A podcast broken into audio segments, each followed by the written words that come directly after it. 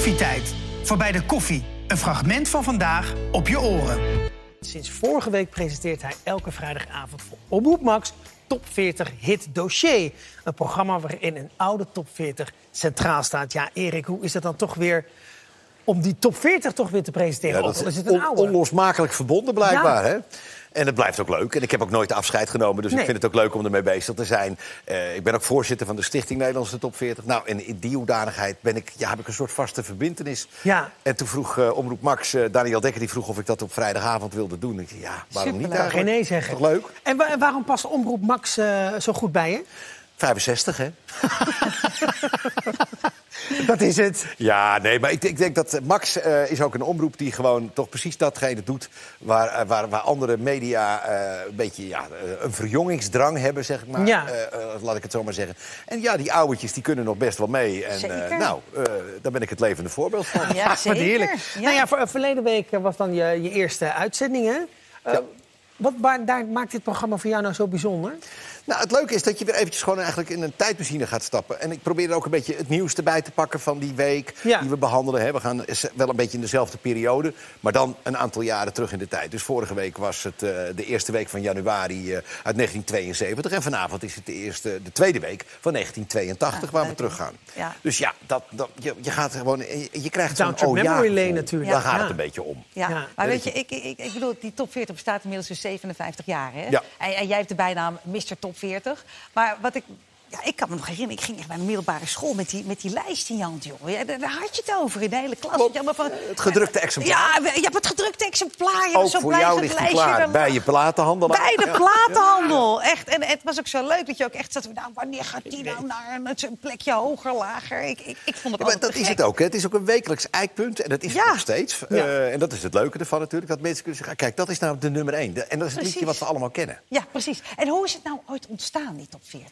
Nou, dat is wel een mooi verhaal. Willem van Koten, Joost de Draaier, de eerste Mr. Top 40... Die, eh, die mocht op studiereis naar Amerika, naar New York. En daar was eigenlijk net een nieuwe rage begonnen. De radio werd steeds minder belangrijk... want televisie nam het eigenlijk allemaal over... met Ja. grote showprogramma's die vroeger op de radio werden uitgezonden. En er gingen steeds meer platen draaien. En uiteindelijk kwam er in met Amerika achter... dat mensen 40 liedjes eigenlijk... dat kon je op de een of andere manier blijkbaar in je hoofd goed bij elkaar houden... dat dat de populairste liedjes waren. En dat, dat, daar kwamen wel eens liedjes bij, gingen liedjes af en zo. En toen had je een radiostation in New York, WABC. Dat hoorde Willem van Koten, die draaide de top 40. Die dacht, dat neem ik mee naar Nederland. Ja, wat een goed idee. Inclusief het gedrukte exemplaar, dat was daar Ja, ook al. ja. En Willem heeft dat geïntroduceerd in Nederland op 2 januari 1965... op het toenmalige Radio Veronica.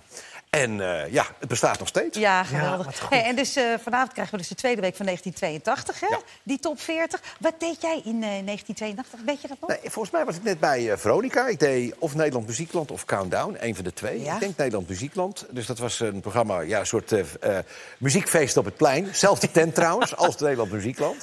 En eh, ja, eh, ik- het was het begin van mijn carrière. We hadden nog niet zoveel zendtijd, maar het was prachtig om dat te doen. en mee te maken met al die artiesten ook. ja, te gek. Ja, en Countdown weet ik ook nog zo goed, was ook zo te gek. Hey, en, en, en het nieuws in 1982, wat, wat speelde er toen zo'n beetje? Nou, wat ik me kan herinneren is dat uh, Toos van der Valk... die werd toen eh, eh, ontvoerd. Oh, dat eh, ja. was natuurlijk de vrouw van, Ja, eh, van, ja. eh, van, van de Van der Valk-dynastie, zou ik kunnen zeggen. De oude heer. Mhm. van der Valk die die hotels opgezet heeft. Eh, we hadden eh, de Rubicubus.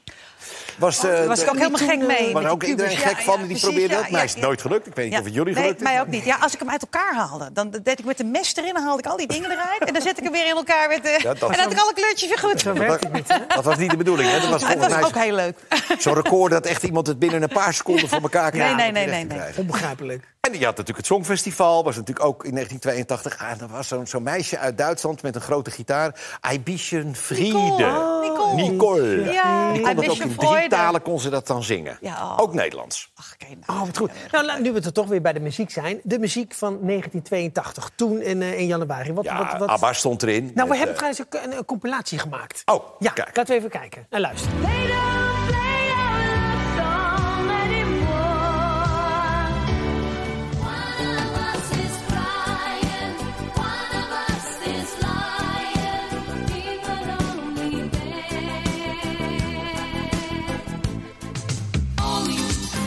jij mijn taxi even vast, want die gozer wil met me dansen.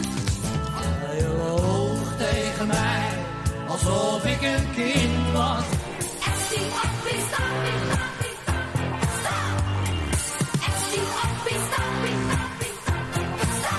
na 40 jaar. Mooi is dat? Dolly. De Dolly Ja, Dots. Ja. Wat Ja. een jubileum, hè, dat ze net hebben gevierd. Fantastisch. Nou. Ja, en volgens mij was dat ook het einde dan. eh, hè, een mooie afsluiting in de Ziggo Dome. Ik vond het een begin. Ik was erbij, ik vond het hartstikke leuk. Ja, natuurlijk. Ja. Nou ja, natuurlijk was je erbij, want je hebt sowieso had, je, had wel iets met de Dolly Dots. Ik heb wel iets met de Dolly Dots. Ja. ja. Ja, ja, en met leuke één is dat, iemand van de dat Dolly was Dots. Angela natuurlijk. En Angela die is eh, collega ook bij Omroep Max. Want die doet iedere zaterdag eh, Oh ja. doet ze ook een programma bij Omroep Max op Radio 5. Ja, is klopt, dat, ja. eh, En even de rest van die muziek. Wat, wat, wat valt je op eh, van, van dit rijtje? Nou, ja, het leuke is natuurlijk, dit zijn bijna allemaal op Annie, eh, hou jij mijn tasje even vast. Dat was een eendagsvlieg. Maar het zijn allemaal best wel klassiekers geworden natuurlijk. Ja. En, en, en van die liedjes die je vandaag de dag nog steeds hoort. En dat is het leuke natuurlijk aan die top 40. Dat je weet het nooit wat er gaat gebeuren met zo'n plaat. Maar uiteindelijk worden dat de liedjes die iedereen kent en Ja. iedereen meezingt. Nog steeds. Ja, want wij steeds, zaten eigenlijk al die nummers ook een beetje mee te zingen. Ja, zeker. Ja, Ja. die kent ze allemaal. Grappig is dat, hè? Ja, ja. Ja, zeker. het leuke vind ik dat mijn dochters die zijn 23 en eh 24 inmiddels en, twee, en, en 22. En die kennen ook een heleboel van dat Grappig, soort liedjes. hè? Gewoon, dat komt waarschijnlijk door tv-uitzendingen, door series of wat dan ook. Ja. En die zingen ook een heleboel van die liedjes uit Ja. de jaren 80. Met mee. foutere kroegen, er worden toch altijd Ja. een beetje dit soort, soort Ja. campachtige liedjes nog even lekker Alsof de tijd stilstaat. Beluister ook onze andere podcast met iedere zaterdag om 10 uur de Week van Koffietijd. Iedere werkdag zijn we natuurlijk ook gewoon weer live met een nieuwe uitzending. Om 10 uur RTL 4.